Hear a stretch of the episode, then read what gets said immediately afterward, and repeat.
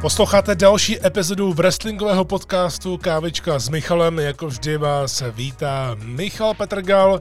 Už tuhle neděli 14. ledna se bude, přátelé, natáčet Best of 2023, takže se těším, jaké wrestlingové ceny rozdáme společně s klukama, ale ještě předtím nás čeká epizoda 301 s datem 11. ledna a pojďme rovnou do těch témat, protože toho úvodního vykecávání jsem měl minule poměrně dost a tak jsem se vyčerpal na několik epizod dopředu a myslím si, že to hlavní téma, ne úplně asi pro každého, ale mělo by se o tom mluvit, je něco, co přijde už za pár dní, pokud to posloucháte při premiérovém dni, tedy ve čtvrtek.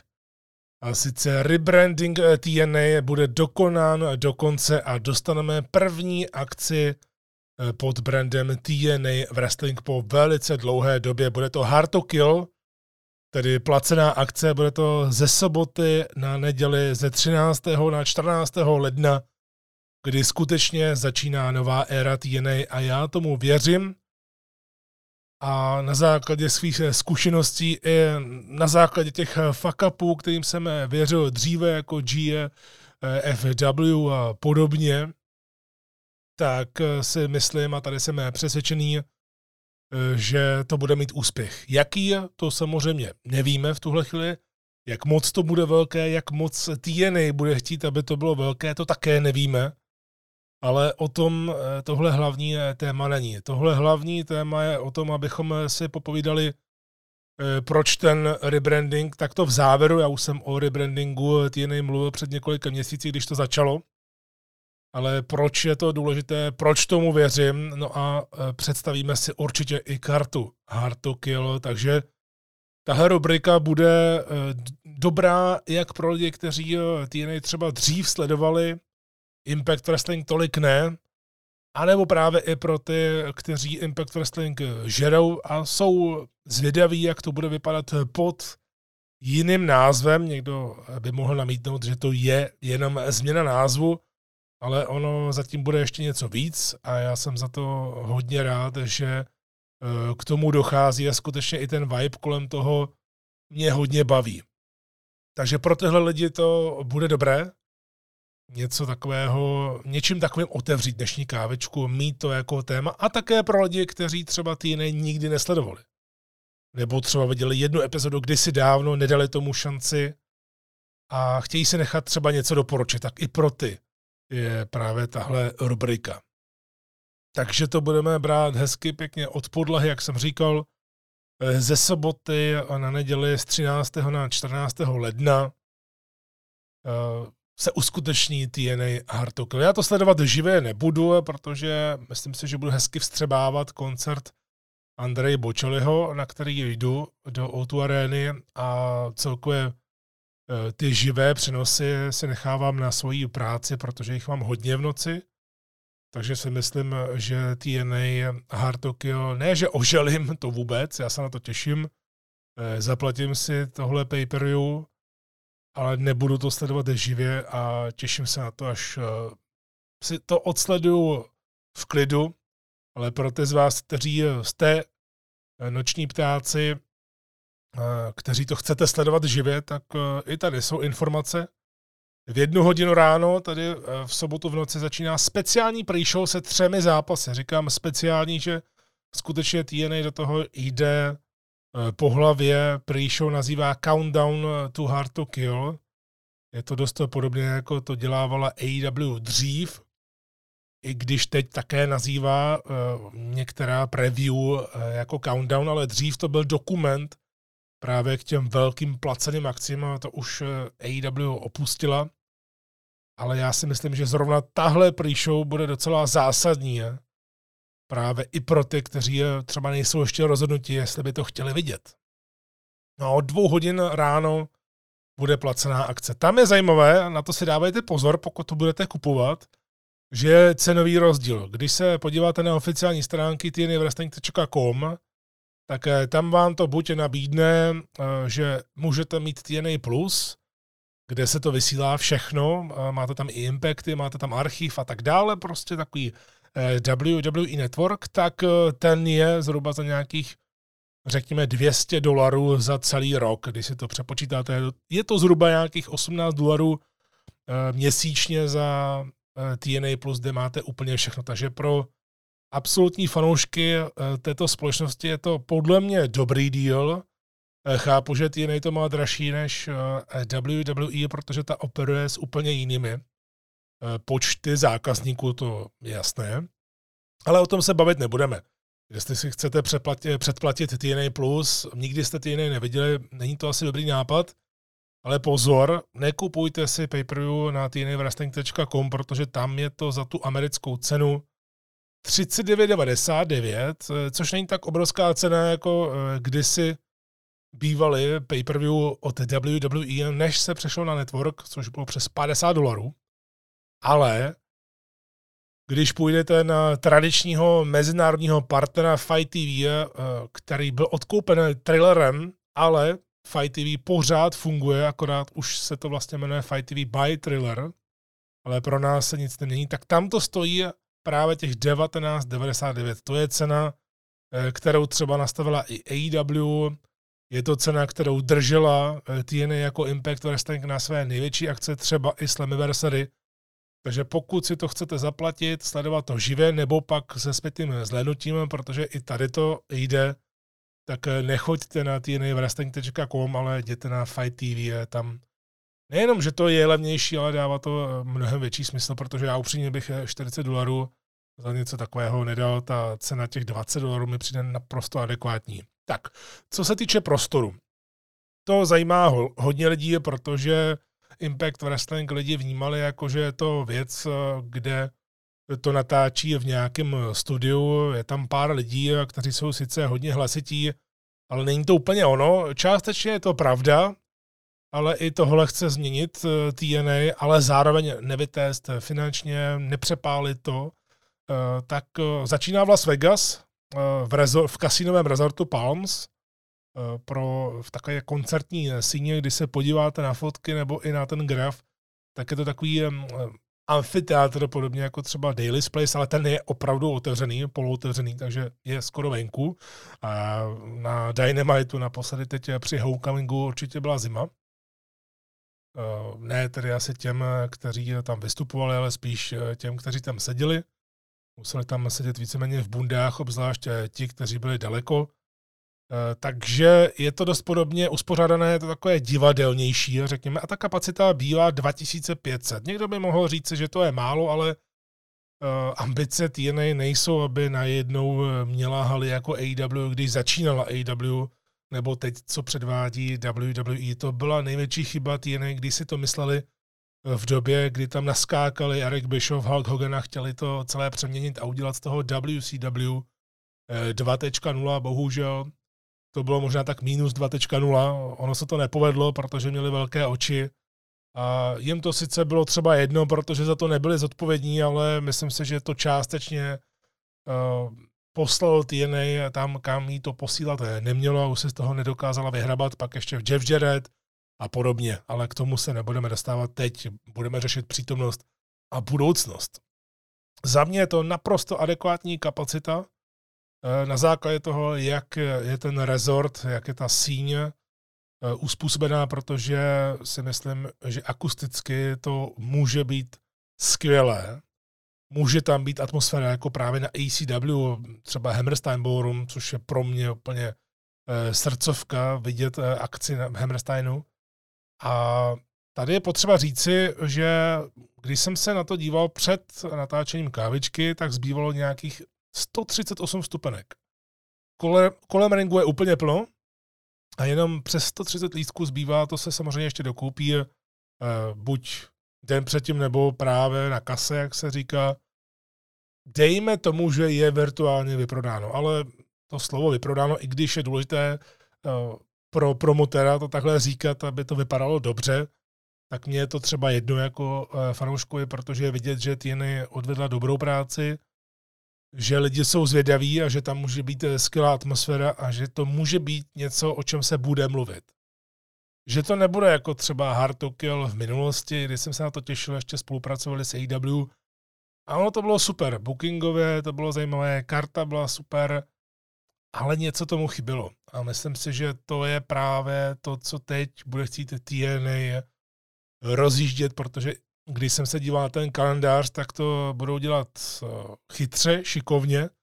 Vemte si, že v sobotu uděláte v tomto rezortu pay-per-view, oni tam zůstanou do neděle, takže veškerá technika tam zůstane a druhý den se budou natáčet epizody Impactu v podstatě, což je fajn za mě a takhle by to asi nějak mělo být. No, co se týče historie jako takové, tak TNA tady byla naposledy v roce 2017, pak z toho byl takový Galimatiáš, Impact Wrestling, Global Force Wrestling, GFW, Impact a podobně, až to tedy došlo do toho, že to je Impact Wrestling a Impact Wrestling je zároveň i televizní show.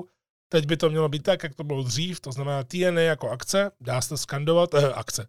TNA jako společnost, dá se to skandovat, což je super a podle mě hned na začátku bude obrovský bordel a bude tam hromadné skandování TNA. No a pořád Impact Wrestling. Doufám, že TNA nenapadne, že bude expandovat tak šíleně časem jako AEW, která to za mě nezvládla, kdy kromě Rampage je tam Collision a najednou 3 akce týdně. Člověk na to nejenom, že nemá čas, ale upřímně ani chuť. Ale to je na jiné vyprávění. I když AEW také dělá dobré věci, jak AEW se dnes ještě dostanu. A právě chci říct to, že TNA zatím od té doby, co vydali ten hodně bizarní, ale za mě hezky bizarní, takový kultovní video o tom, že našli to TNA a že to logo zrevitalizují a podobně, tak zatím TNA dělá opravdu všechno dobře a nepřeháním.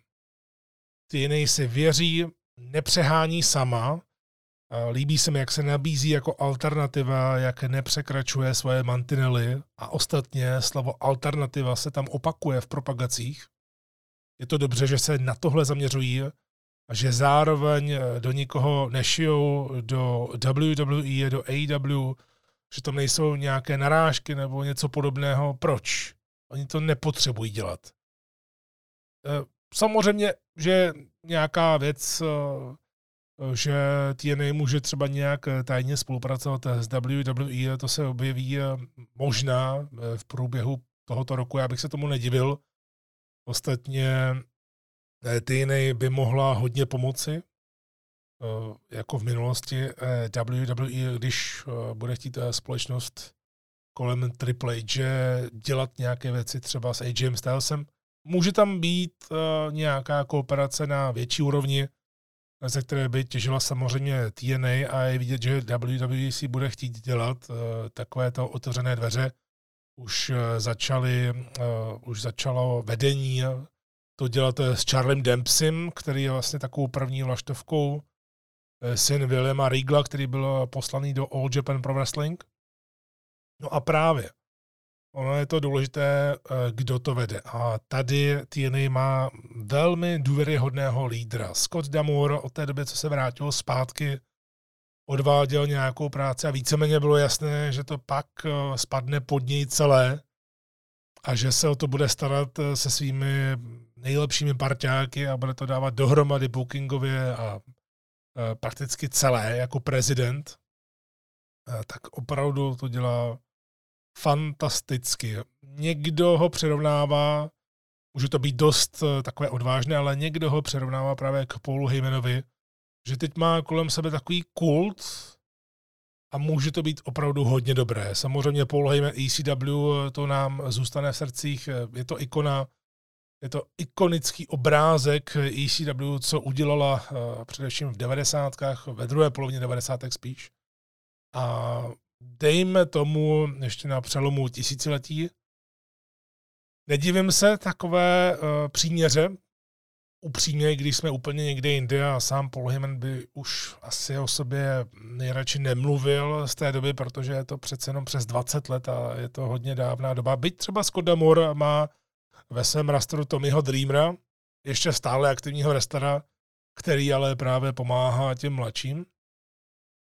No a Scott D'Amore se snaží dělat všechno tak, aby TNA nikoho nesrala.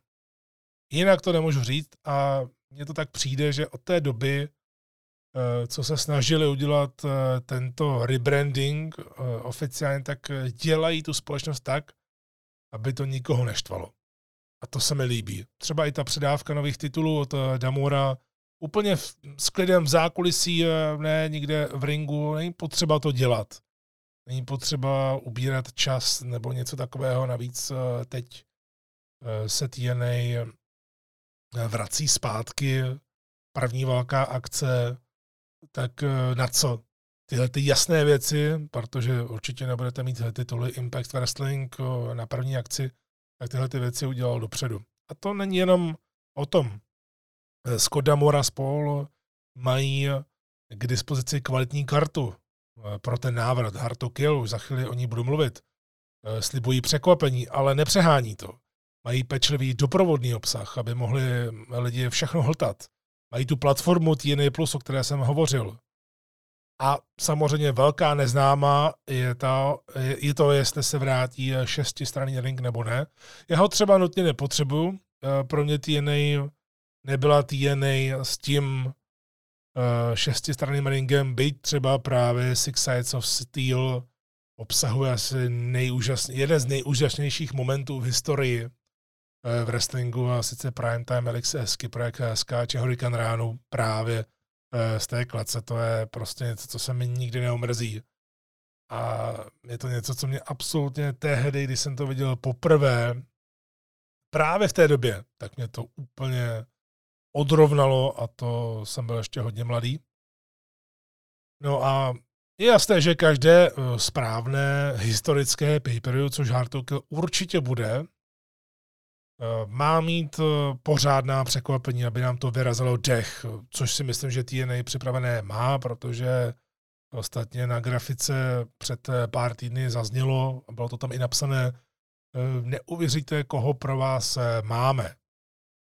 Což může být opravdu kdokoliv, ale bude to právě někdo kalibru vyššího, ale to není úplně tak hlavní. Ano, asi se o tom bude mluvit nejvíc, včetně těch překvapení, ale hlavní je to, že TNA má postavenou dost solidní kartu, jak pro někoho, kdo to moc nesleduje, tak pro někoho, kdo hltal Impact Wrestling. A bude to takový krásný most, krásné přemostění toho všeho.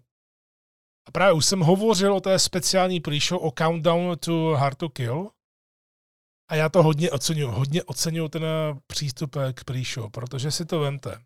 Jsou tam 3 zápasy, je to hodinová pre-show, která bude od 1 hodiny ze soboty na neděli. Jsou tam 3 zápasy, které obsahují pro Impact a wrestling jako takový a velká jména. Nebývá to úplně obvykle, ale TNA se dala jinou cestou. Jsou tam třeba bývalí světoví šampioni Rich Swann a Steve Macklin proti sobě, další světový šampion Eddie Edwards, Eric Young, veteráni jako Tommy Dreamer, Brian Myers, neboli Kurt Hawkins, Frankie Kazarian, tam je také. Je jasné, že všichni tyhle zmínění udělají lví službu pro TNA a jsou tady správně v pozadí. Dreamer podle mě bude mít šílený zápas bez diskvalifikace s Crazym Stevem. Takže tam absolutně nepochybuju o tom, že to zase bude nějaká Dreamerovina, na kterou se u něj můžete spolehnout, i když už má dávno za zenitem, ale pořád je respektovaný, pořád dokáže ve vás vzbudit nějakou emoci a hlavně chce. A není to ještě trapné, to, co tam předvádí, a navíc bude na pre-show. Takže tihleti všichni můžou opravdu sami hodně nalákat lidi na koupy pay-per-view. Já už jsem nalákaný i bez toho, takže já si budu placenou akci kupovat. No a my pojďme na ten hlavní program. Hard to Kill má 7 zápasů. Já jsem to chtěl tady koncipovat ne jako preview, víte můj názor na preview v kávičkách, nechci preview dávat nějaký velký prostor, protože je to hodně časově omezené téma. Vemte si, když to třeba vydám ve středu, ve čtvrtek, v sobotu je akce, což je i v tomhle případě, tak lidi mají 2 dny na to si to poslechnout. Ti, kteří to nestihnou, tak je potom preview nebude zajímat, protože už ta akce proběhla.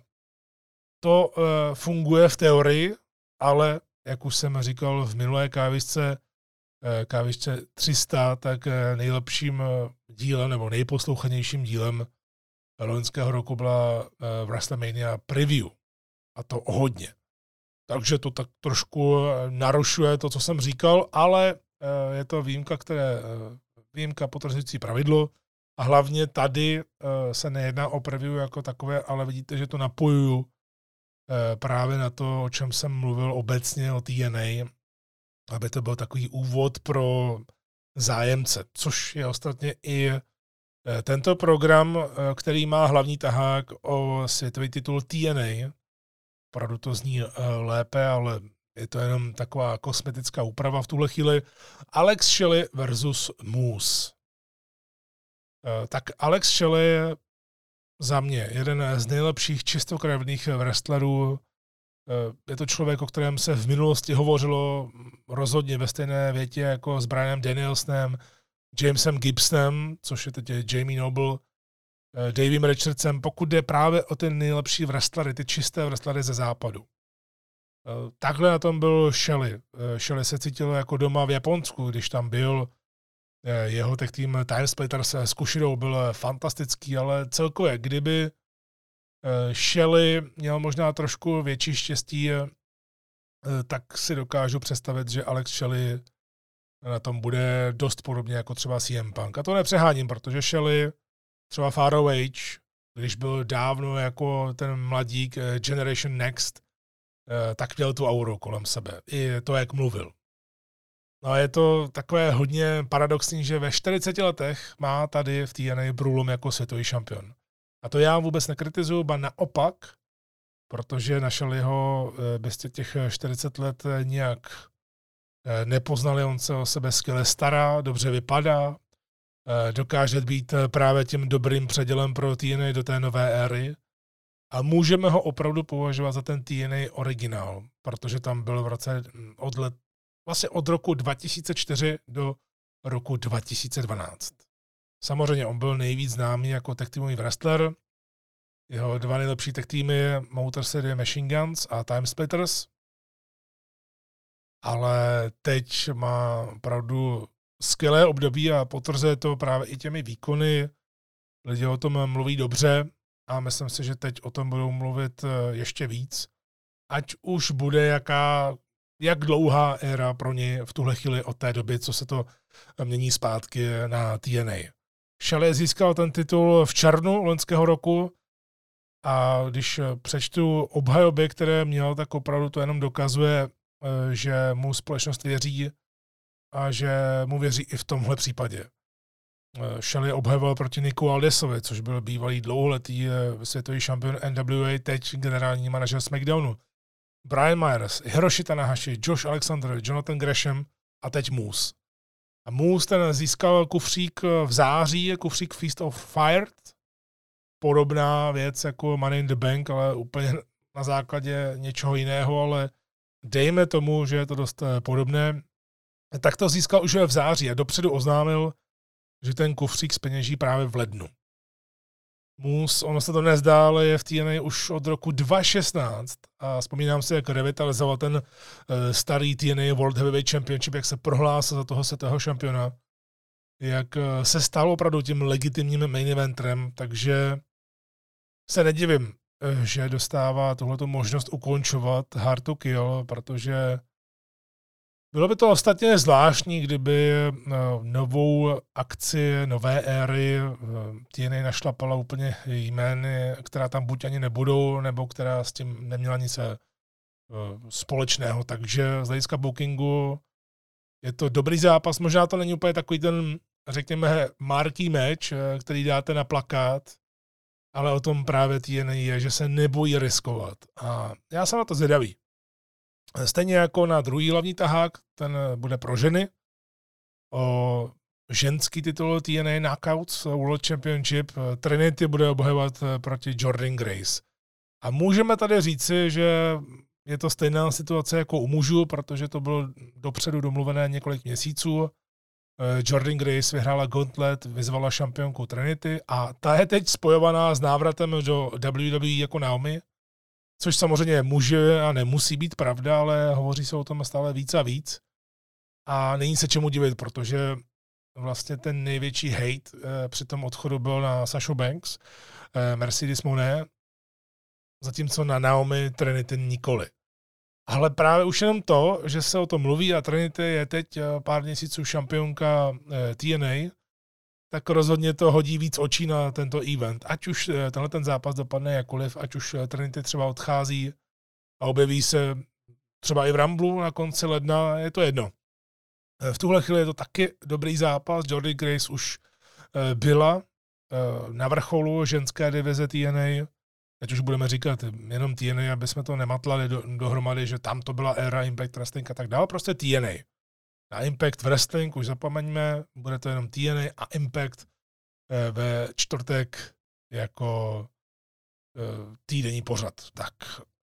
No a Jordynne Grace, ta už je dvojnásobnou šampionkou. Zažili jsme teď tu její transformaci, jak hodně zhubla, jak opravdu změnila svoje tělo, jak na sebe neustále pracuje.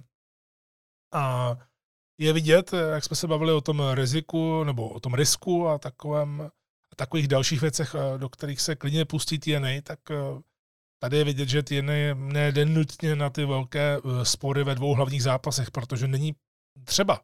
Ono se to všechno vyřeší časem. No, to jsou dva hlavní zápasy, ale ta karta rozhodně nekončí a myslím si, že je možná ještě zajímavější, když půjdeme níž, protože hned potom je tam za mě černý kůň celé karty, což je Chris Sabin versus El Hijo del Vikingo versus Kushida, tedy 3-way o X-Division Championship. Úplně z toho cítím, jak TNA tímhletím chce dát a vzpomenout na ten slavný 3-way mezi Stylesem, Danielsem, Joem z roku 2005, na to se nedá zapomenout. To byla absolutní paráda, tehdejší zápas roku a je vidět, že TNA se nebojí té minulosti a to je dobře. To možná byla jedna z těch dalších chyb, které TNA dělala při tom rebrandingu na Impact Wrestling, jak chtěli všechno zahodit a neukazovali už ani archív. A teď naopak se tím pyšní, kdo tam všechno byl, Kevin Nash, Scott Hall, Jeff Jarrett, Hulk Hogan, Bischoff. Ano, máme na některé z nich své názory, ale byli tam a jsou tu velká jména a TNA se nebojí o nich mluvit a to je dobře. A právě X-divize ta byla opravdu něco jiného, něco neokoukaného a vyloženě splňovala to TNA, tedy to non-stop action. A myslím si, že to bude i tohle. A z X-divize historicky vycházely potom velké světové hvězdy. To už víme, Samoa Joe je teď světový šampion AEW a daří se mu. AJ Styles už je několik let v WWE a potvrzuje svůj odkaz vlastně jednoho z nejlepších wrestlerů vůbec za celou historii této sportovní zábavy tohoto odvětví. Takže rozhodně tohle zápasové může být topka celého večera. Vikingo je tam hostem, takže se nedá očekávat, že by s ním dělali nějaké scénáře, ale taky to neznamená, že by nemohl vyhrát ten titul. Jak jsme říkali, TNA nemá problém s kýmkoliv spolupracovat. Víme, že dlouhodobě spolupracovala s AAA, s New Japan Pro Wrestling. No a právě třeba Kushida ten žádný host není, protože ten byl podepsaný. Takže bych se vůbec nedivil, kdyby to třeba Sabin tady předal Kushidovi, ale jak říkám, je to další zápas, kde je výsledek úplně jedno, ale kde se určitě budou lidi bavit a často tam asi zazní holy shit nebo this is awesome. Dirty Dango versus PCO, za mě úplně zase něco odlišného, když se podíváme na tu kartu. Tohle už je trošku příběh a je nezvyklé pro mě vidět PCO vlastně ve face roli a Dirty Dango, že je v heel roli, když za mě prostě Fandango tehdy v WWE exceloval. Ano, exceloval jako heel, když debitoval, tehdy vzpomínám na to s tou tanečnicí ještě proti Jerichovi na WrestleManii, ale Fandango prostě byl super jako face. On vlastně podepsal přesně před rokem, když bylo Hard to Kill, a PCO je zase první podepsaný pod novou érou TNA, takže to bude taková zajímavá dynamika, do které určitě promluví ještě také Oleg Prudius, alias ex-Vladimír Kozlov. Na toho si určitě vzpomínáte. Ten se objevil v loňském roce párkrát na obrazovkách TNA a spojil se s Dangem.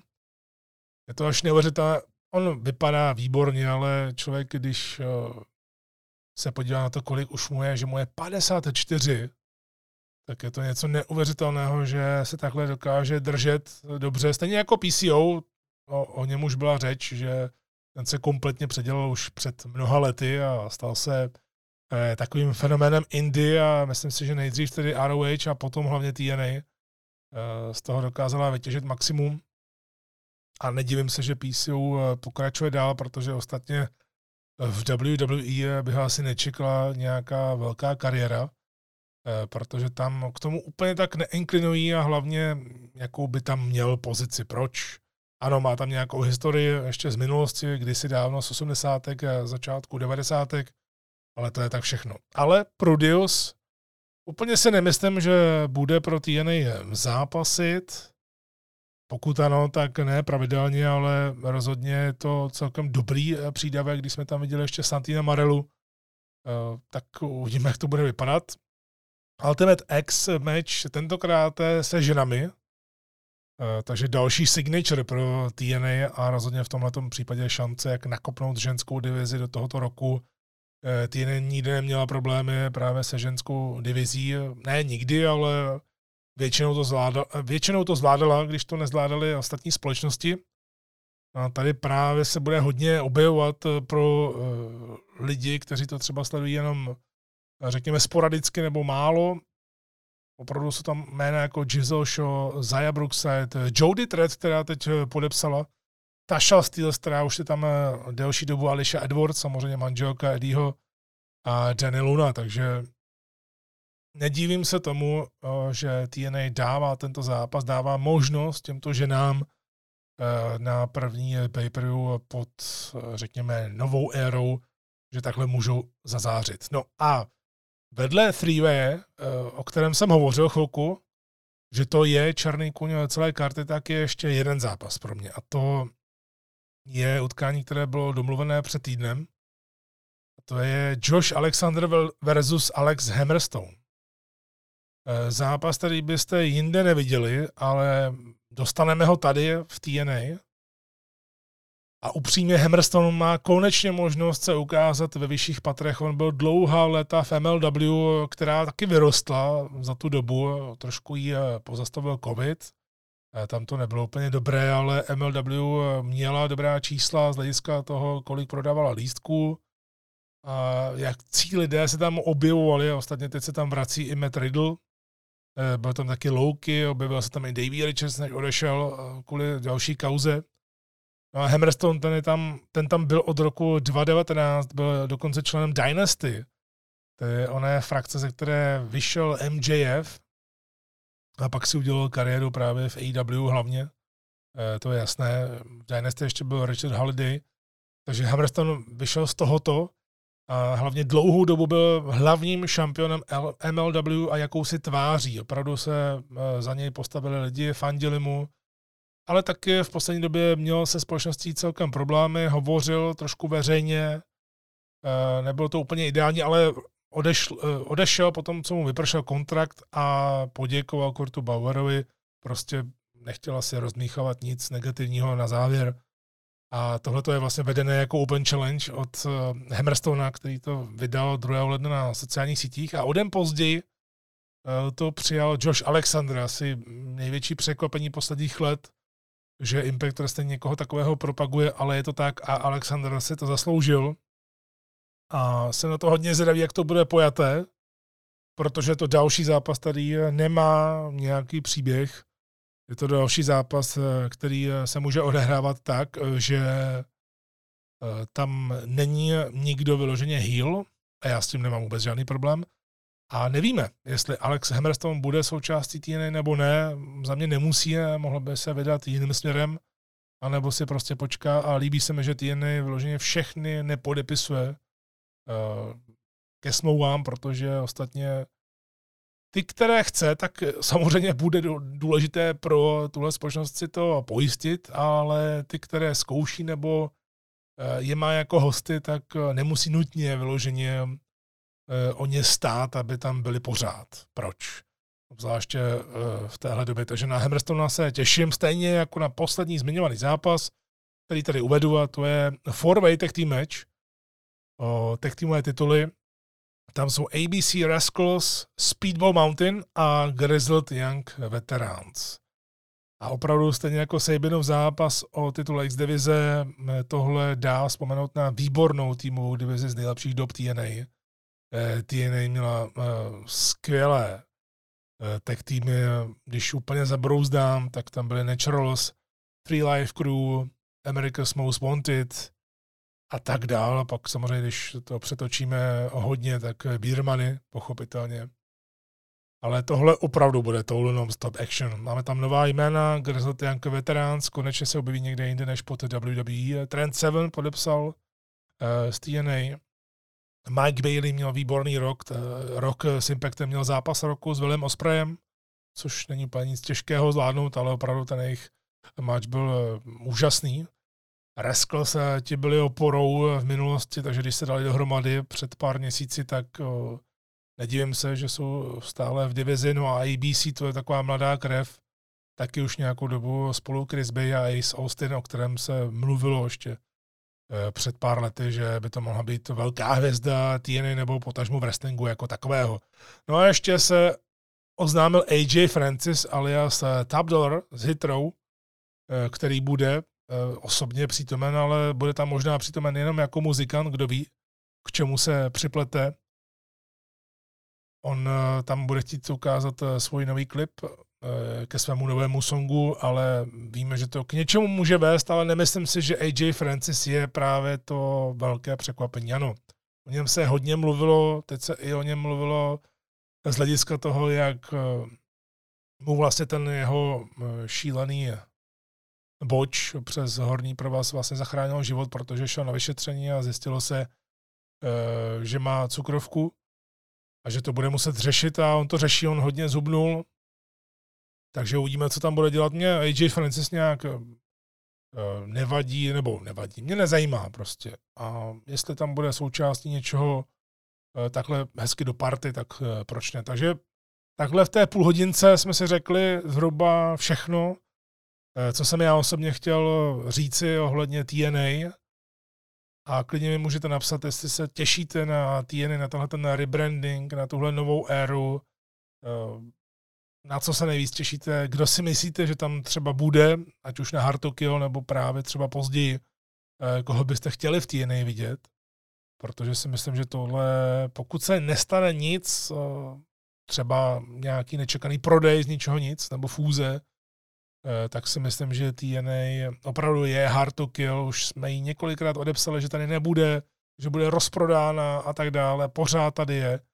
A teď dokonce se o ní mluví a dokonce jí tady věnuju ještě půl hodinu v kávičce, takže pro mě to něco znamená, protože s TNA jsem si prožil několik let, bavila mě v minulosti Impact Wrestling, postupem času už tolik ne, ale ono je to jedno, protože já jsem vždycky zmiňoval, i když jsem říkal, že Impact Wrestling už tolik nesleduju, udržuju si samozřejmě přehled, to jo, ale vždycky jsem oceňoval to, jakým způsobem dávali dohromady ty akce, jakým způsobem dělali storylines a různé videoklipy, že se skutečně nebáli, a to jim zůstalo. Oni se nebojí to dělat jinak. Nebojí se to dělat tak, že by někdo odstřihl z té televize, ale samozřejmě až někdy budou mít třeba velkou televizi, a to se může stát, kdo ví, i když oni jsou vlastnění firmou, která má svoje vlastní televizní kanály, takže to mají vlastně zadara, ale chtělo by to z toho něco vytřískat a tím pádem jít na trh A vzhledem k tomu, že o wrestling je teď velký zájem, tak bych se dokázal i představit, že pokud jiný bude odvádět dobrou práci, tak o ní bude zájem.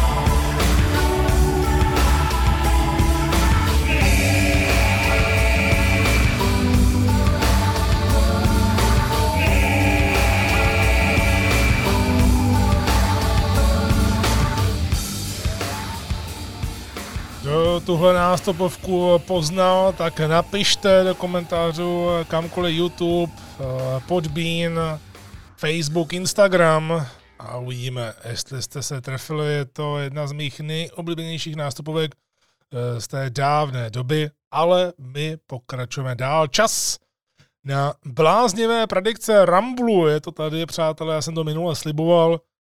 Už se nám blíží Rumble, bude za 14 dní, takže dělat predikce pár dní předtím, to je nesmysl, protože hrozí, že byste se trefili. A já už jsem se vzdal té myšlenky, že bych se trefoval a prostě budu ty své predikce na Rumble dávat tak, že něco možná reálně dává smysl a něco je úplnej vesmír. Já jsem se prostě rozhodl, že to takhle budu dělat, obzvlášť po tom loňském roce, kdy jsem to tam napálil a úplně jsem si tím zkazil Rumble, protože jsem furt očekával někoho. Ale je to jedno. Pojďme si to rozdělit na muže a ženy. Pro mě ten ženský Rumble není z hlediska toho překvapení nebo něčeho tak důležitý, tak zajímavý, ale třeba loni se stalo, že ten ženský Rumble byl za mě kvalitnější než mužský a to nesporu. To prostě tak může být, když tam máte dobré lidi, ale budeme se nejprve věnovat mužům.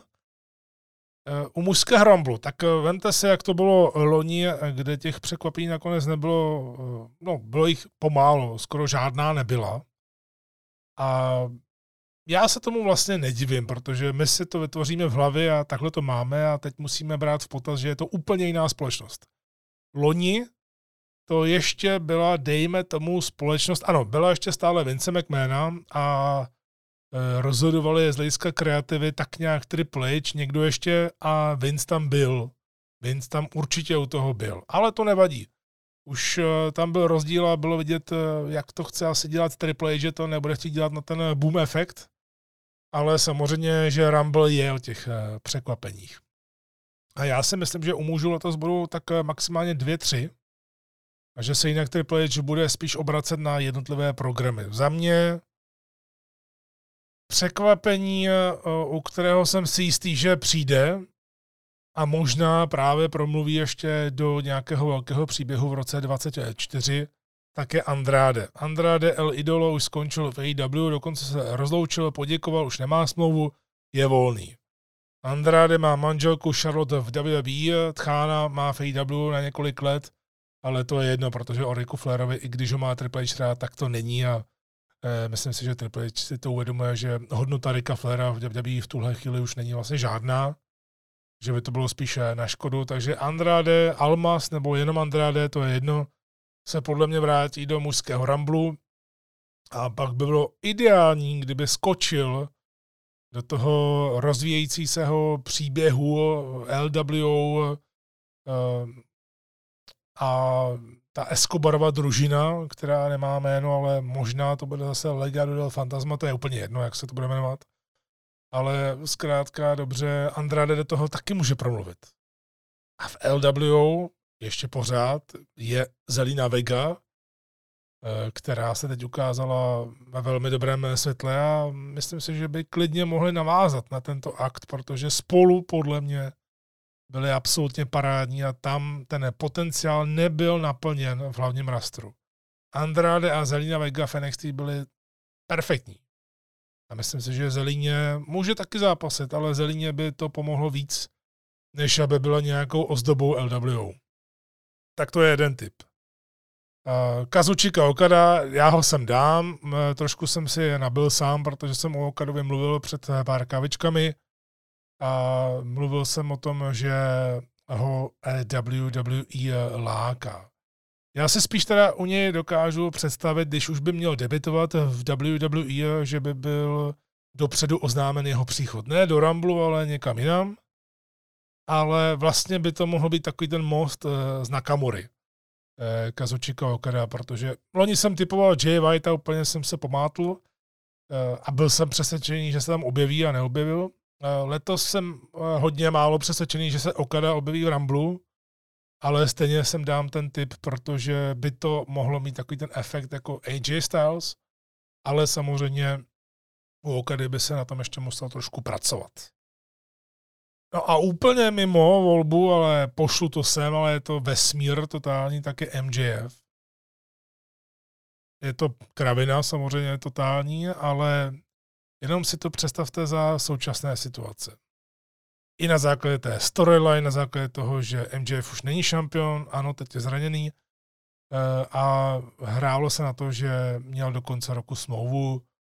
Někde se říkalo, v mnoha periodikách se říkalo, že prodloužil a tak dále, to je jedno. A Tony Khan vlastně o něm nemluvil nějak moc na tiskovce, takže kdyby je prodloužil MJF, tak rozhodně by Tony Khan asi mluvil trošku líp, nebo to mají spolu zvládnuté tak, že mlží. To je jedno. Ale představte si ten vizuál. V ringu, v Rumblu jsou CM Punk a Cody Rhodes. CM Punk se zmiňoval teď o Cody Rhodesovi, že ho taky vyhodí. A to se nesetkalo úplně s dobrou odezvou. A to je dobře. To znamená, že CM Punk, když trošku naznačil, že půjde proti Codymu, tak Cody má silné postavení. Za Codym jsou fanoušci, ale to je jedno. Jsou v ringu Punk a Cody a najednou hudba MJF, která vlastně bude stejná, by byla stejná jako v AEW. A myslím si, že to by se úplně lidi pomátli, protože podle mě MJF znají fanoušci WWE, Cody ho má rád, MJF je vloženě jako dělaný pro prostředí WWE. A jenom si představte, že on tam přijde a oběma Punkovi a Codymu vyfoukne ty jejich příběhy, o kterých mluví. Dokončit příběh, hlavní tahák WrestleMania, ale samozřejmě říká, je to vesmír, je to blbost a navíc MJF je zraněný a pomlácený. Ale kdyby chtěl úplně Triple H vystřelit ten virál do vesmíru, ne tedy do vesmíru, ale do rock, protože ten se dostal úplně na jinou planetu s tím, co zaznamenal při svém nečekaném návratu proti Jindrovi, ale bylo by to zajímavé.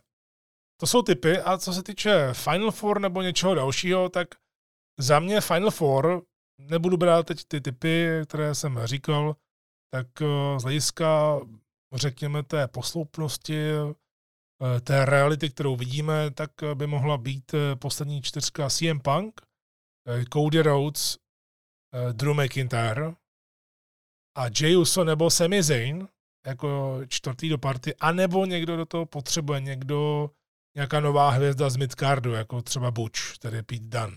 To bych se dokázal představit.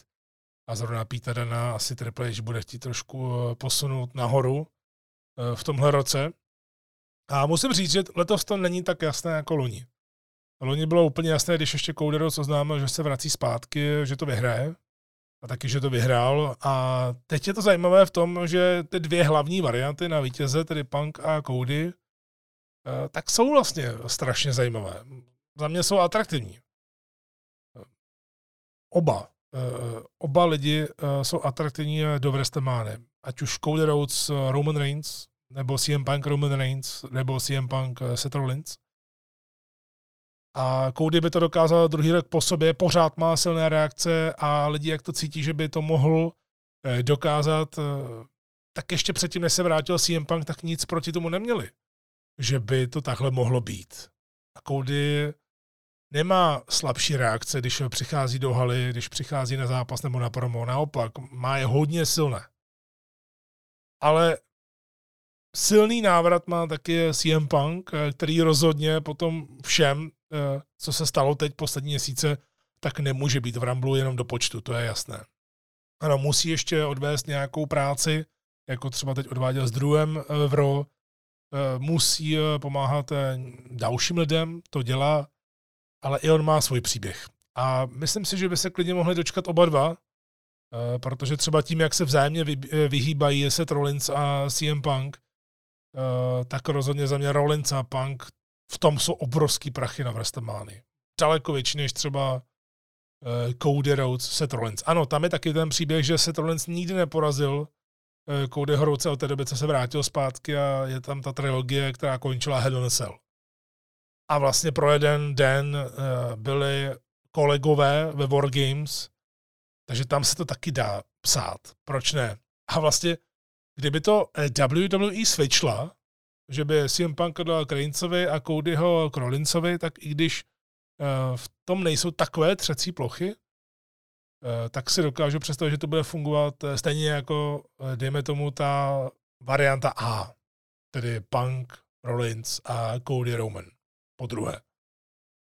A to je ideální situace pro WWE, protože si tady může vytvořit hodně dobrou cestu na WrestleManii a lidi to sežerou, protože to bude mít ty silné základy. No a vlastně by to mohlo znamenat i to, že CM Punk opravdu vyhodí McIntyre, jak mu to sliboval v ringu teď v Raw, i když on mu sliboval, že tím, jak je hodný kluk, tak ho vyhodí jako posledního, ale vemte si, on ho vyhodí a pak s ním může mít nějaký kratší spor, aby ho to posílilo před Sethem Rollinsem na WrestleManii. Takhle bych si to dokázal představit a Rumble by vyhrál Cody a nikdo by proti tomu nic neměl. Teď je otázkou, co je lepší pro společnost v tuhle chvíli, protože podle mě z hlediska toho, kdo je víc over, tak to nemůžeme říct. CM Punk ještě nezápasil v Raw, ale když se vrátil, tak to byly ohromné reakce a pořád se o tom mluví a vlastně se ještě nic nestalo. A Cody je pořádně over, takže je to vlastně win-win, je to situace, ze které nemůže WWE odejít jako poražená, leda, že by se sama střelala do nohy. No a myslím si, že se tam ještě bude vyprávět něco, co je pod main eventem, a to jsou The Usos, protože teď dává smysl, jak se vzájemně vyhýbají, a Jay vlastně, pokud nepůjde proti Gunterovi, pokud nepůjde proti IC titul, tak jeho další největší příběh je to, že dokončí to, co načal s Jimmym a k čemu se storylineově nechce vracet, ale bude muset.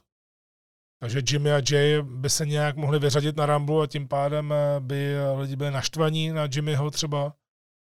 Připravilo by se to na Raw versus SmackDown, Jimmy versus Jay. A tím by si oba splnili všechny sny v podstatě. A pak už by asi Jay mířil za titulem, za tím světovým třeba.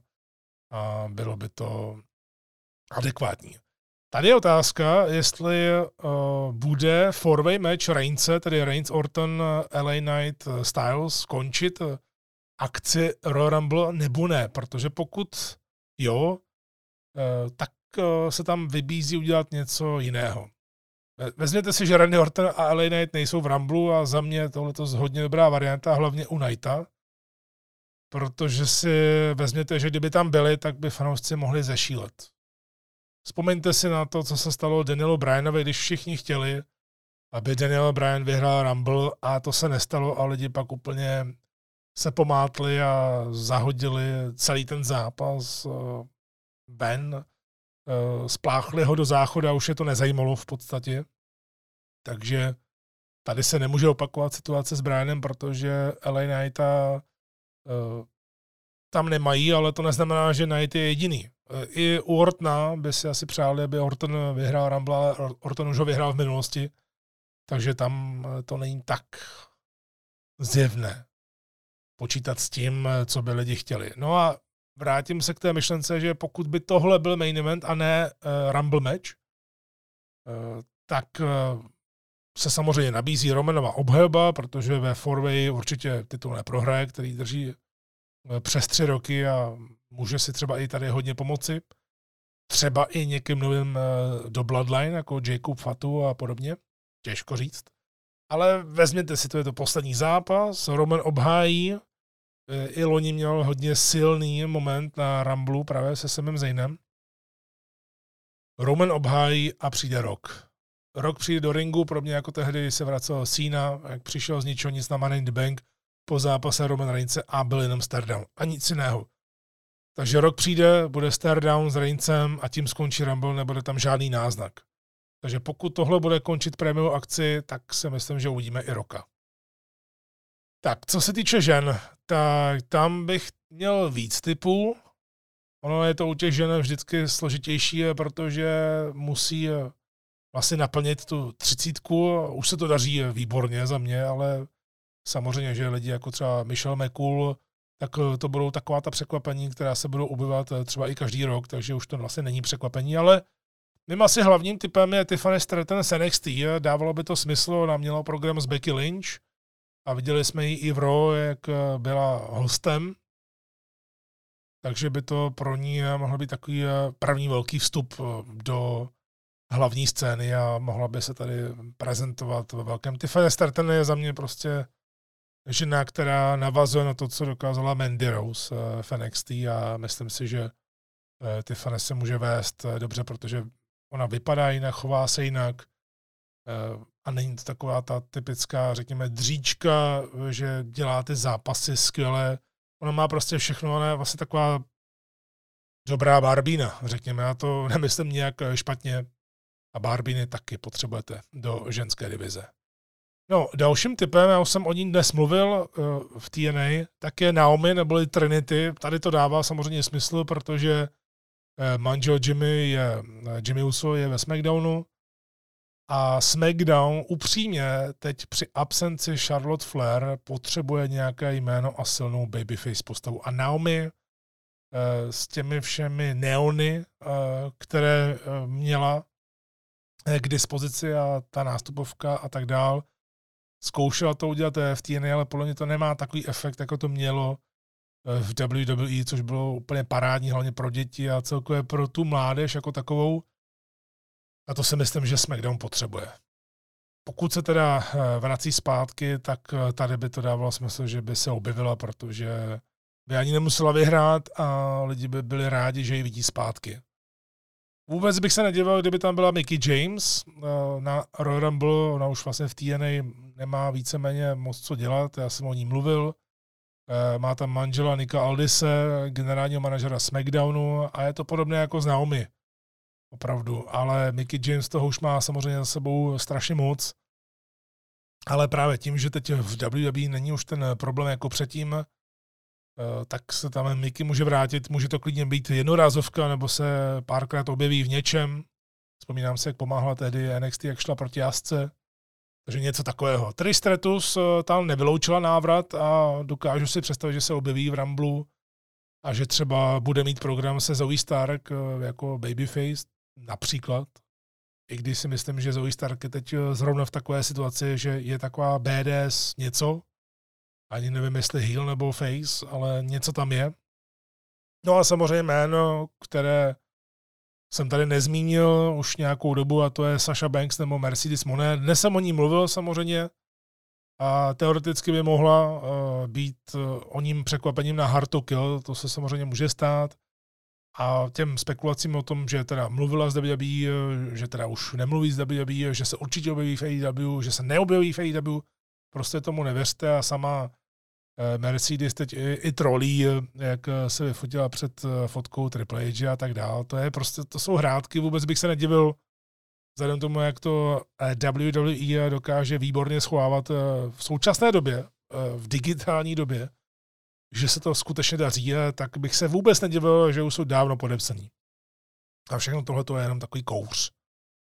Takže kdyby se, za mě je to typ, který tam nebude, ale protože podle mě ten větší typ, který i dává smysl a bude to tak, tak by měla být Naomi.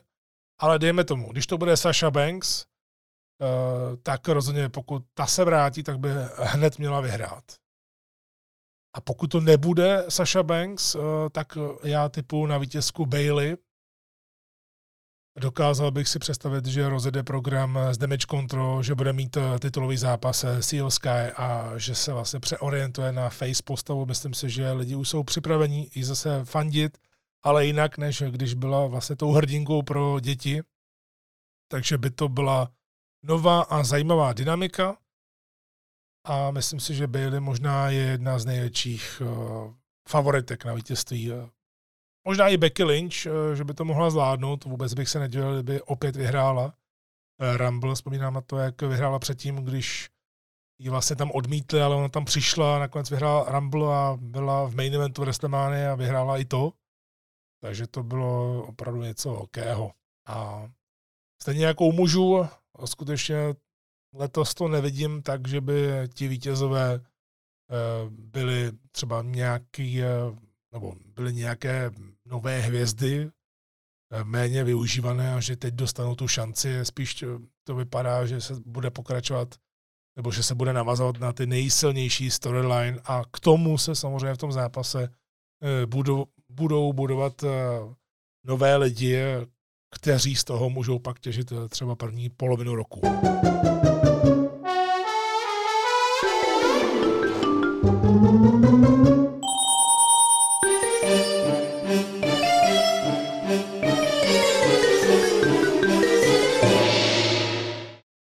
Úplně jsem si při téhle hudbě představil, jak píše Tony Khan ten tweet, který napsal ten týden, ale já se o něm nechci bavit. Ono to je všude. To, jak se Tony Khan zase zhroutil. A podle mě by Tonymu Khanovi měli odebrat, jako se odebírá řidičák, tak by mu měli odebrat veškeré přístupy na sociální sítě a prostě ho nechat být. Tony Khan je chudák, já ho docela ilituju, ale já jsem tady o něm nechtěl mluvit, i když, jak jsem tady pustil tenhle ten jingle, jak mě to úplně evokovalo, úplně tu šílenost, která to doprovází, ale z té šílenosti vzešlo něco zajímavého, protože se prostě o tom mluví, ale já o tom teď mluvit nebudu, protože se chci koncentrovat na něco jiného. A nebo jo, krátce, mě to nedá asi, protože je to velká věc a teď, jak tady máme kávečku každý týden, tak asi by to byla škoda k tomu něco neříct.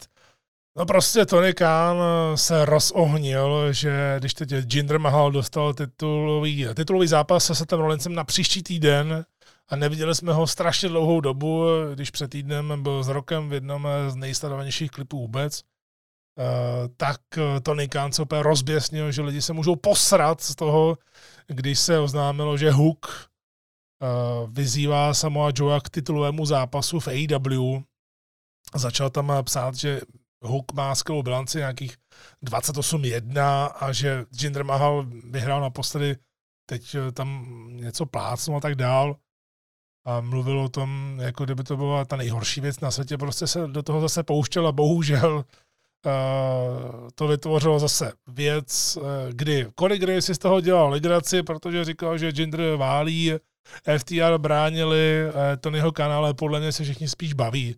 Vrestaři to neberou nějak vážně, tady ti, kteří to viděli, všichni si uvědomují, že to je nešťastný tweet, není to nějaká třetí situace, že bychom teď tady říkali, Tony Khan to nezvládá a podobně, je to prostě chudák, já ho lituju, ale mohl si to odpustit, protože upřímně argumentovat tím, že Hook si vypěstoval tuhletu bilanci 28-1 nebo kolik to je, když předtím Hook měl zápasy na dárku, na Evolution, měl ty zápasy třeba 20 vteřinový a tak dál a nikdo je skoro neviděl, tak nemyslím si, že to úplně dává smysl. Ta jeho logika, o které chtěl mluvit, ale chápu to, že si to chcete zasloužit, ale zase na druhou stranu Jinder Mahal byl součástí segmentu, který měl neuvěřitelná čísla.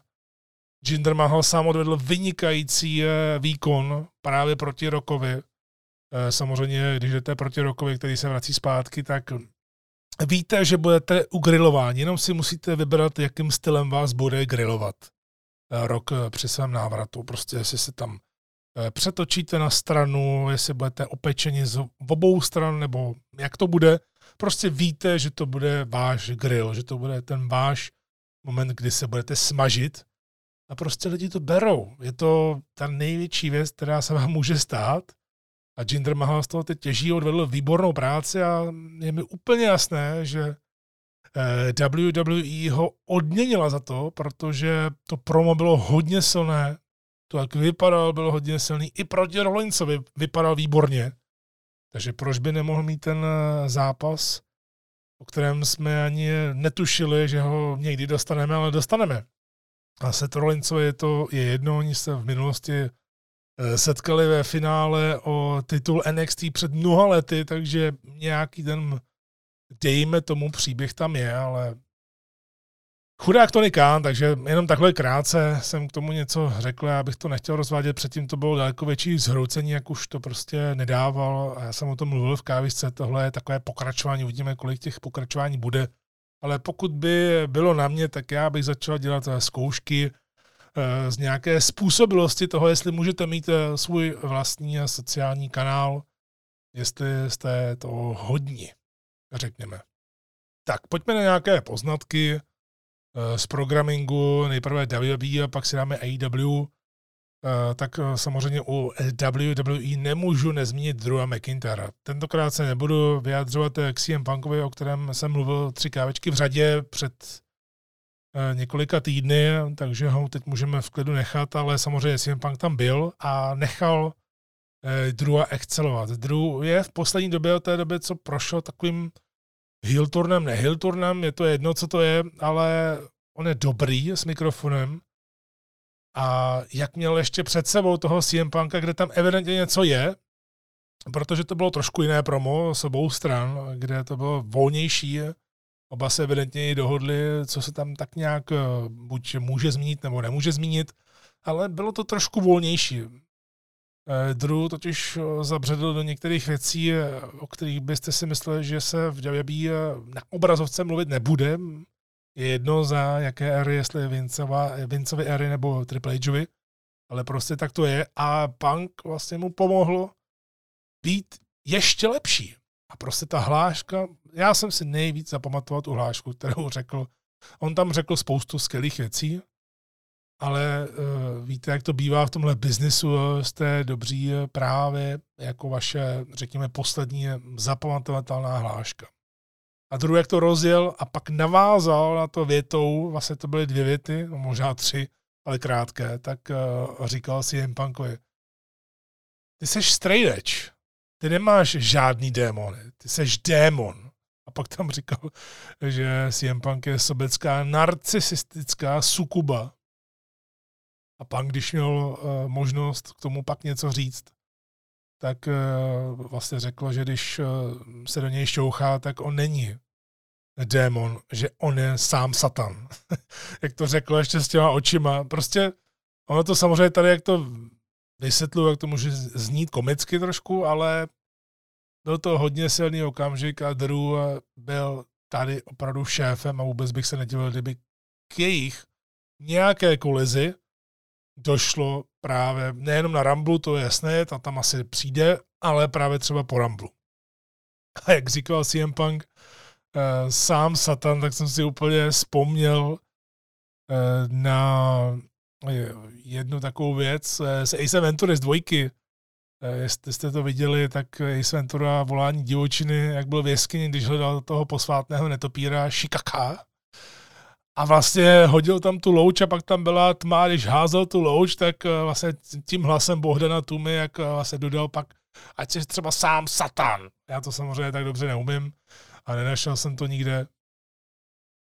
Teď jako o tomhle mluvím a nebudu se tady nějak zdržovat, ale úplně, jak to řekl CM Punk, tak jsem si vzpomněl na Ace Venturu. No, Nia Jax, ta je rozhodně výrazně lepší po svém návratu, co si budeme povídat. Měli by to uznat i ti, kteří Nia Jax nesnáší. Ona má navíc dobrý booking, také podává slušné výkony. A ten zápas Becky Lynch, který měla před týdnem, tak rozhodně byl nejlepší v kariéře. To 100%. A ještě k tomu čistě vyhrála. Tomu bych nikdy nevěřil, že Becky takhle čistě prohraje, ale ono to bude dobré pro obě. Takže Nia Jax je legitimní soupeřka pro Riu Ripley a o to víc, pokud Ria ji porazí, jakože si myslím, že ano, tak ta její dominance na té ženskou divizí bude mít ještě větší smysl. Bobby Lashley, co k němu říci? Bobby Lashley to zkoušel v roce 2023 spojit se se Street Profits a upřímně ono to nevyšlo, nebo to spojení vyšlo. Já jsem za to spojení rád, ale je vidět, že Triple H a spol přestali do toho tlačit a prostě si řekli, hele, nefunguje to, změníme to. Protože je evidentní, že i když Lashley a Street Profits snažili se být heelové, tak to bylo těžké, protože skoro ve všech halách lidi fandili Bobbymu, ten se s nima ještě plácal. Street Profits se chtěli být 2 týdny heelové, zkoušeli to, pak byli něco mezi tím, no a potom ještě, když bylo Tribute to the Troops, tak Bobby Lashley tam byl úplně ultra babyface. A vzhledem k tomu, co je teď asi čeká, tak je vidět, že WWE s tím skončila a nechá tuhle trojici asi čistě faceovskou a proč ne? Když to nejde a tohle je přirozenější, tak proč ne? Samozřejmě to trošku háže ten stín na Street Profits, že mohli mít něco nového. Teď jsou vlastně stejní, akorát mají Saka, ale ještě bych to nějak nepotápěl. No ale rozhodně se mluví o jiné grupě, o jiné skupině a to je skupina kolem Karriona Krosse. Já jsem hovořil o tom, o svém typu, co se stane a sice to, že AJ Styles bude členem něčeho, co dává dohromady Karrion Kross a to se stále ještě může stát, já jsem o tom přesvědčený, že na to dojde vzhledem tomu, jak se teď AJ chová, ale je to jedno. Karrion Kross přišel se Scarlett a najednou se tam objevil Paul Ellering a člověk už tušil. Ono samozřejmě to nebylo už tak velké překvapení, protože ten předchozí minulek týden zpátky nebo 2 týdny zpátky, to je jedno, tak vlastně tam jednak Scarlett řekla autoři a taky řekla bolest a problikli tam vlastně 2 obličeje, ale víceméně už to lidem bylo jasné, že to jsou Authors of Pain. A já jsem za to rád, protože za mě Eikem a Rezara měli velkou smůlu v hlavním rastru a Fenix byli jedni z top. Právě ještě s Paulem Elleringem. Jak to zkoušel Vince udělat vlastně s Rockstar Spadem. Teď úplně mi vypadlo to jméno, které měl v WWE. Ale jak to zkoušeli udělat vlastně takhle z AOP, že tam bude spad jako jejich manažer, tak to bylo úplně vedle. Ale bylo to aspoň komické na chvíli. Tak takhle by to mělo být. No a jestli tohle znamená, že konečně Karrion Kross najde pevnou půdu pod nohama, protože přesně on by potřeboval nějakou frakci kolem sebe, aby nevypadal jako loser. Jeho rok 23 opravdu nebyl dobrý, obzvlášť právě po návratu do WWE vedené Triple H, takže to nehází moc dobrý obrázek na Krose jako takového, ale tohle je podle mě jeho největší šance, jak ten propad zastavit a já tomu věřím, protože Karrion Kross vyloženě to, jak mluví, to, jak se prezentuje, tak vyloženě vybízí k nějakému kultu. Ještě se dostanu k něčemu, co jste naznačovali na YouTube nebo někde na Instagramu, já jsem to dal dohromady tam, kam se mi to hodilo asi nejvíc. Dost se řeší taky to, jestli AJ Styles není vyčpělý. Já jsem to objevil u komentáře jednoho z předchozích dílů. Díky za to. Ono je potřeba si uvědomit, že skutečně AJ Styles vlastně už dokázal všechno a co vlastně ještě můžeme od něj chtít. Samozřejmě, že pro AJ Styles se odejít z WWE už nedává vůbec žádný smysl, obzvlášť když podepsal dlouhodobou smlouvu a říkal, že tady skončí kariéru. Tak ten jeho konec kariéry by se mohl nést v duchu, jako má Rey Mysterio, že bude pomáhat ostatním. Ostatně to by mohla být jeho pozice. A asi možná i měla, protože když je řeč, kterou vlastně díky Mišo Kleinovi, který to napsal na YouTube, pravidelný posluchač, tak hovořil o té vyčpilosti, jak vlastně to nefunguje, jak nefungují ani Good Brothers, tak právě třeba při návratu Good Brothers, já s tím souhlasím, ono to bylo vidět, jak je to vyčpilé, jak to nefunguje a Good Brothers, jak se vrátili zpátky, jak to byla ještě spolupráce Vince Triple H, ale upřímně OC ještě z míčin se vlastně nikdy moc nerozjela. Ano, bylo to i kvůli tomu, že Gallows se zranil, i když se tam objevil, ale nemohl zápasit, pak se zranil Styles, musel si dát pauzu, takže oni se nikdy pořádně nerozjeli, ale podle mě už se nerozjedou. Byly tam nějaké náznaky, ale teď je otázka, jestli lidi o to stojí, jestli stojí o nějakou jakousi verzi Bullet Clubu. Já nevím. Mně přijde to, že Gallows a Anderson chtějí hlavně peníze za co nejméně práce. Oni se tím nikdy netajili. Vlastně, když odešli poprvé z WWE, tak i ve svém podcastu o tom hovořili. A já jim to nemám vůbec za zlé. Je to úplně v pohodě. A nemyslím si, že z toho Triple H vytříská něco víc. Ale to, že tam jsou, tak můžou samozřejmě pomoci dalším.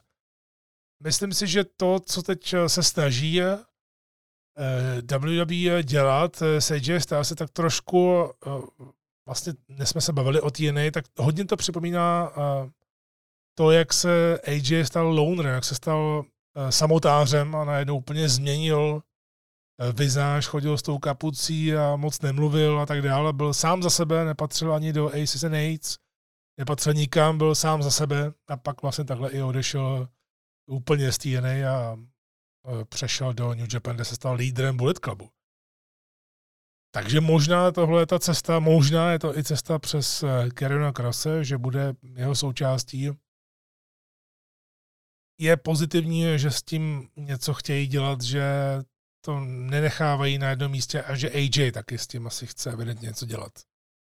Že souhlasím, že AJ je trošku vyčpilý, ale teď jak se vrátil zpátky, tak pokud se to právě nevrátí zpátky do těch stejných zajetých kolejí z OC a zkusí se vymyslet právě po Ramblu něco jiného, tak já budu jenom pro. Radek navrhl, jestli bych nechtěl říci svých top 5 momentů Bloodline za rok 23. Díky za tenhle ten nápad. Nechci udělat úplně vyloženě, že od 5. do 1. místa, ale spíš se zamyslet nad tímhletím příběhem z toho posledního roku, protože samozřejmě měl svoje vrcholy, měl svou nějakou linii, měl svůj průměr a nějak se drží. Za mě rozhodně asi nejlepší moment Bloodline z loňského roku je Sami Zayn na Ramblu. Myslím si, že tomu se nic neblíží, ale právě součástí je toho procesu, jak Sami Zayn praštil Reigndse dozad tou židlí a byl to tak šílený pop, že to šlo zvukařovi až za hranu a úplně se ten zvuk rozkřápl. Však se to klidně ještě pusté jednou, je to tam úplně šíleně slyšet, že to bylo tak ohlušující, že člověk tohle dlouho nezažil. Ale stejně vynikající bylo i to, jak jenom v rohu čuměl Jey Uso. A myslím si, že právě tahle ta linka mu strašně pomohla pak k tomu, co celý rok dokázal udělat. Takže pokud se bavíme o top momentech, tak tohle je za mě jednička. Taky se mi hrozně líbilo to, jak Jimmy Uso se obrátil proti Reignsovi. Jak vlastně on zmlátil Reignse na Night of Champions, dával mu superkiky a ještě u toho mluvil na Jey Usa a to byl podle mě pík Jimmyho Usa v jeho kariéře z hlediska herectví. Za mě v té době byl Jimmy na absolutním vrcholu a předváděl, že by mohl se také, dejme tomu, prosadit sám za sebe. A pak už to byla jiná písnička, protože podle mě, jak to měl potvrdit Jimmy Uso v ringu, když potom ještě heel turnoval na Jeye, tak se tak trošku ukázalo, že to wrestlersky neudrží a že je vidět, že nemaká tolik jako Jey a trošku ztratil té hodnoty. Ale nepopírám, že v sobě má to charisma, ale za mě to herectví je Jimmyho Usa právě v té době kolem Night of Champions nebo Money in the Bank, teď už si přesně nepamatuju, jaká to byla akce, jak prostě dal Romanovi dvakrát kopačku do hlavy a u toho mluvil na Jeye, tak to byla velká síla. To si myslím, že bych dal určitě, když tak na druhé místo, kdybych to takhle dělal. No a Jey Uso, jak nejdřív griloval svého bratra a pak mu ukázal, že you are out and I'm out too, a pak kopnul Romana taky do hlavy. A vlastně potom to vedlo k tomu tag týmovému zápasu, kde vlastně on odpočítal Romana v tag týmu, takže to bylo něco šíleného. A Tribal Combat na SummerSlamu samozřejmě velká věc. To se mi hodně líbilo. A i když třeba Usis Dusis, jak odešel z WWE, tak já nepovažuji za nějaký silný moment, ale pro Jay to bylo strašně důležité, protože opravdu on potom, co ho Cody Rhodes dostal do Raw, tak je jako vyměněný a vypadá jinak. A hlavně je to main event. Opravdu je to ten main event a to přesně společnost potřebovala někoho dalšího silného. A věřím tomu, že Jay Uso bude mít rok.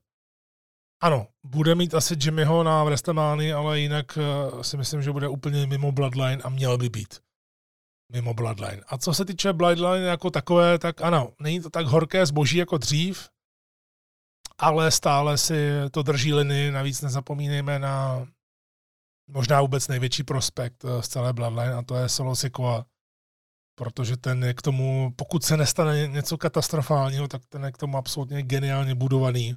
Úplně tak hrozně pomalu a pozvolna, že až se to jednou stane, až on vlastně třeba bude s Paulem Heymanem jako ten nový kmenový náčelník, teď je vlastně kmenový dědic, Tribal Heir, tak to bude velká věc, protože Solo je mladý, Solo vypadá jinak než Jimmy a Jay, a opravdu by mohl být Solo, protože ani ty jeho zápasy nejsou špatné.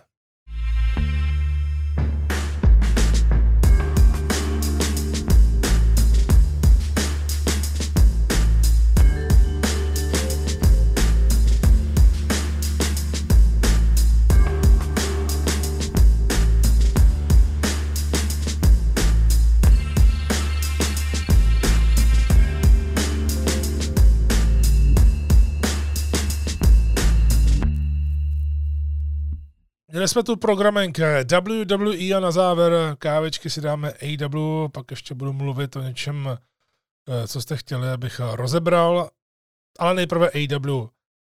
Musím vzpomenout na Daily Place, kam se tento týden vrátila AEW, já jsem sledoval Dynamite právě z tohoto území, řekněme, z tohoto amfiteátru a opravdu vzpomněl jsem si, byla to taková menší nostalgie, protože to není to zase tak dávno, je to pár let, ale právě ta covidová éra, to bylo něco, kdy AEW dává WWE na prdel ve velkém. Takhle se o tom musím vyjádřit, protože je to pravda. AEW excelovala v dobách bez diváků, řekněme, a Daily's Place, to opravdu bylo to place, to místo, kde se dělaly ty magické momenty, kde se tvořila AEW. Stále to vypadá úplně jinak než klasická hala, takže opravdu ten Dynamite vypadal úplně odlišně a někdo by si mohl říct, když to neviděl předtím, že je to strašně takové prázdné, řekněme, ale mně se to určitým způsobem líbí a opravdu na tu dobu, kdy to nebylo příjemné sledovat wrestling, tak já vzpomínám hezky, protože AEW se neskutečně snažila.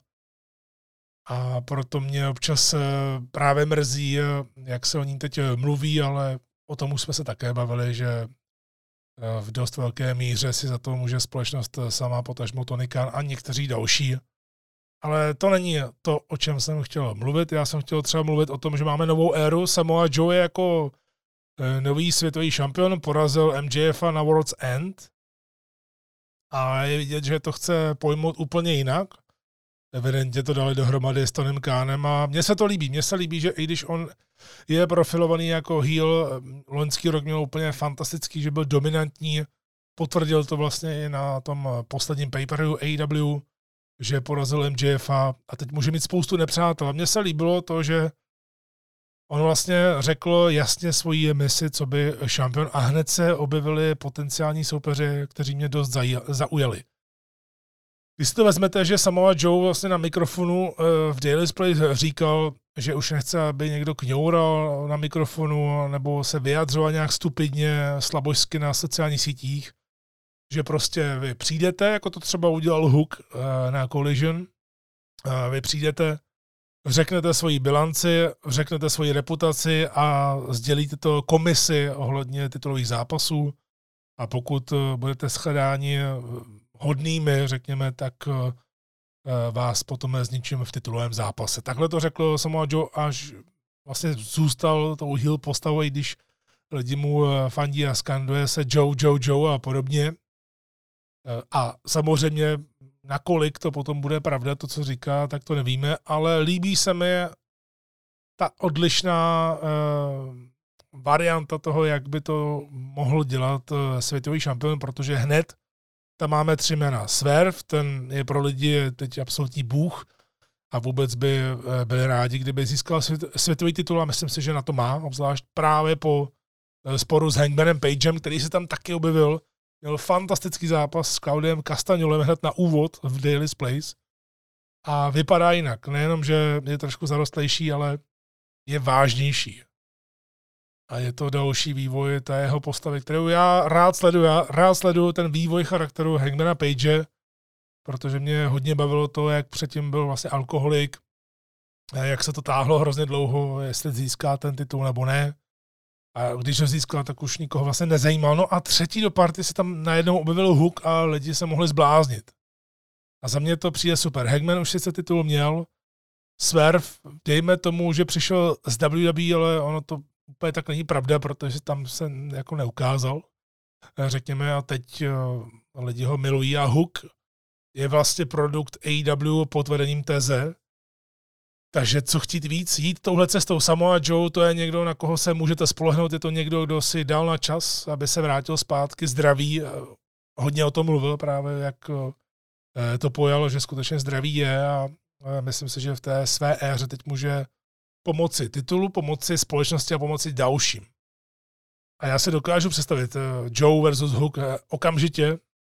Vemte si, že Hook jakožto syntéze v podstatě se tam můžeme bavit o tom, že Samoa Joe a jeho kokí na klač je to samé, co Taz Mission a podobně.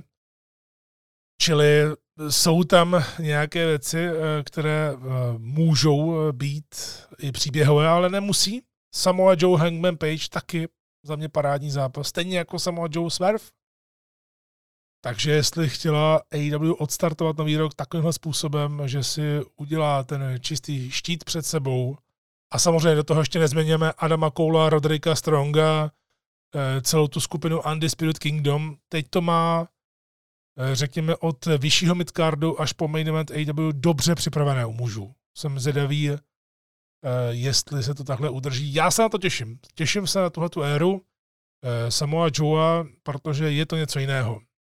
No a tím, jak končil Dynamite, tak asi lidi vyskočili z kůže, protože se objevili Young Bucks po několika měsících, kdy vlastně i skončili produkování Being the Elite, odešli na chvíli také z Twitteru a teď se vrátili úplně jinak v bílém a černém oholení, měli jenom knírky a vypadali vážně, přestože měli pořád tu stejnou nástupovku. A když říkám, že lidi se málem pomáte, tak je to kvůli tomu, že se řeší, že Young Bucks možná tady budou posledními soupeři Stinga v jeho kariéře, tedy Stinga a Darbyho. Darby bude pokračovat v kariéře dál, ale Darby je teď propojený se Stingem. A lidi si říkají, to nemáte někoho lepšího. A mně to přijde, že pokud to takhle bude, nejsem si tím úplně jistý, protože máme do další placené akce na začátku března do Revolution, máme skoro 2 měsíce, takže je to možná příliš brzy a tohle může být jenom trolling, nebo jenom taková zastávka, že Young Bucks půjdou proti Stingovi a Darbym v nějakém sdílu Dynamitu třeba. Těžko říct, ale jsem přesvědčený, že v Greensboro, právě kde bude Revolution, tak jako heelové Young Bucks udělají Stingovi obrovskou službu, i když tomu třeba někdo nevěří, ale já jsem si říkal, že třeba ideálními posledními soupeři pro Stinga by byly FTR už jenom právě na základě toho, jak zápasí, jak jsou bezpeční v tom ringu, ale o to nejde. Jde o tu historii jako takovou, ale právě tady je jedno velké proti a myslím si, že to Tony Khan neudělá, protože ti právě v Greensboro kolisem, kde bude Revolution, tak už proti němu šli. Bylo to na Dynamitu v prosinci 2021, kdy tam ještě byl CM Punk, takže CM Punk, Darby Allin a Sting proti Pinnacle, takže MJF a FTR. a ještě předtím šli na Grand Slamu v New Yorku proti Stingovi s Darbym, takže FTR už to mají za sebou a když jsem se díval do minulosti, tak Young Bucks naopak s ním nešli a skutečně jsem přesvědčený o tom, pokud nebudou blbnout, tak že dokážou udělat ze Stinga totální hvězdu na místě, selovat mu všechno možné, ale zase, aby to nevypadalo úplně šíleně. A samozřejmě, že Sting musí skončit kariéru v AEW jako neporažený. On vlastně neprohrál a má jenom vlastně tech týmové zápasy. Někdo říká, že by ten právoplatný poslední zápas měl být proti Darbym. To se ještě stát může, že by to opravdu bylo takové, že se na sebe podívají. A ostatně ti dva, jak jsou propojení za ty poslední roky, tak si troufám tvrdit, že i když Sting říkal, že poslední zápas bude tech týmový, že nechce single, tak si troufám tvrdit, že zrovna tenhle single za prvé lidi by chtěli vidět a za druhé by ho dokázali udělat výborně. A na úplný závěr ptal se mě Radek a myslím si, že je to docela takové hezké tím zakončit dnešní kávečku, protože jsem o něm už mluvil, je to Kazuchika Okada. Radek se mě zeptal, jestli bych nemohl rozvést to, jak by se Okada mohl třeba prosadit v těch společnostech, ve kterých by nastoupil, jak bych to viděl, dejme tomu. Tak já jsem hovořil o Okadovi ve spojitosti s WWE, tak začnu touhle společností. Já jsem mluvil o tom vábení Okady přes Nakamuru a že Triple H by ho asi chtěl získat takovou Nakamuru před 7 lety, to není žádné tajemství. Ale takhle, Okadu by museli představit západnímu publiku rozhodně víc. Myslím si, že by ho museli postavit do pozice takových těch epických nástupů, super zápasů a to by fungovalo perfektně. Ale je tam jedno velké ale. Proti. I když jsem o tom před pár týdny mluvil, že si myslím, že to je takové vábení do této společnosti, tak to načasování není ideální, protože momentálně je hlavní tahák main event v této společnosti strašně natřískaný. A Okada by tam neměl vlastně dlouho jak proniknout, takže otázka, jestli je teď správný čas na to být v WWE. Ale pokud ano, tak bych se ho dokázal představit s Kevinem Owensem, se Samim Zaynem, se Sethem Rollinsem, se CM Bankem jako hlavními soupeři v těch prvních měsících.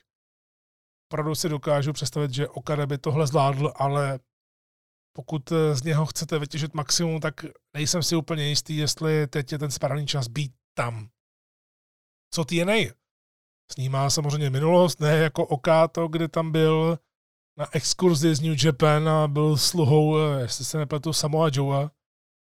Úplně šílená minulost, ale vemte si, že TNA prochází rebrandingem, dnes jsem o tom mluvil, spolupracuje s New Japan, takže Okada by si nezavřela vrátka, mají dobré vztahy a tady by v TNA, pokud by to tak bylo, že by se třeba i objevil na Hard to Kill, čím si nejsem úplně jistý, a nemyslím si, že to tak bude. Každopádně berme to tak, že kdyby Okada byl v TNA, tak za mě musí být okamžitě heavyweight champion a jet tu éru nejlepších zápasů večera.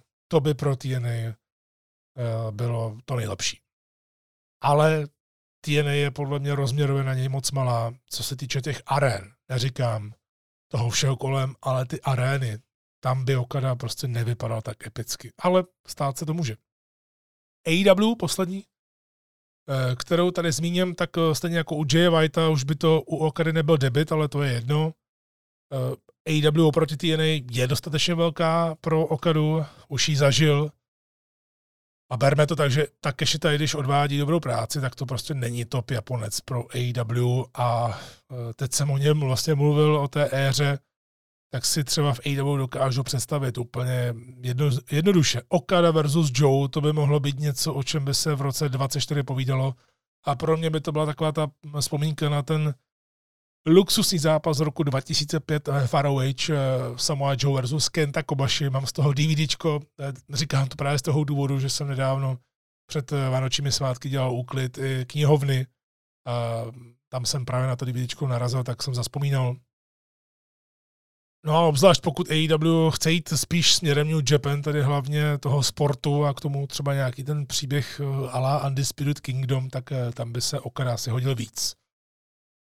Škoda toho načasování u WWE, ale pokud to Triple H nějak vyřeší, tak si myslím, že pro Okadovou kariéru jako takovou by v tuhle chvíli bylo nejlepší být tam, ale nedivil bych se, kdyby šel cestou Jay Whitea.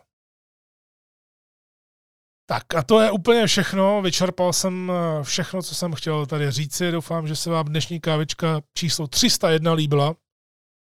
Příště to bude Best of 2023, takže speciál, který na vás čeká. Jak jsem říkal, budeme ho natáčet s klukama tuhle neděli. Takže příští týden si potom najde místo na internetu a vy si to budete moci poslechnout a srovnat si svoje tipy, napsat nám, jak jste to viděli vy a tak podobně. Určitě se dostaneme k různým kategoriím. Sám jsem na to zvědavý, k čemu se zase vlastně dostaneme, protože minule to byla velká sranda i pro nás, protože kromě vlastně toho soupisu, toho těch nominací, řekněme, tak jsme neměli nic připraveného a prostě jsme se jenom bavili a jak jste viděli a také slyšeli z té kavičky třeba minule, tak to byl jeden z nejposlouchanějších dílů vlastně za posledních 12-13 měsíců, takže proč si to nezopakovat, to na vás čeká tedy příště, jenom pro ty zájemce, kteří se zajímají o WWE na Strike TV, tak padl tam dotaz na sociálních sítích ohledně Strike TV, jak je to s televizními právy. Tak co můžu říct, tak smlouva s WWE je podepsána do konce března tohoto roku. Tedy do 31. března se 100% bude vysílat ještě produkt WWE na této televizi a momentálně se jedná právě o prodloužení na delší dobu, takže to je taková odpověď pro vás, taková zajímavost v tuhle chvíli, která je čerstvá. Já samozřejmě doufám, že se to prodlouží a taky doufám, že se Strike TV dostane ještě k více lidem prostřednictvím třeba i více poskytovatelů, ale to už jde úplně mimo mě. Každopádně jsem rád za to, jakou cestu jsme urazili se Strike TV právě s wrestlingem na tomto kanále, kde je tam oblíbený, kde to má svoje diváky a vlastně začalo se v roce 2021, takže teď už jdeme do toho 3. roku. My jsme začali v březnu a je to opravdu za mě velká jízda, kolik těch hodin, stovky hodin už jsme tam dokázali odvysílat a že to má své fanoušky, takže děkuju jak těmto fanouškům, tak také děkuju pravidelným posluchačům kávičky. Těšte se na Best of, mějte se fajn, opatrujte se, no a jako vždy, káva s vámi.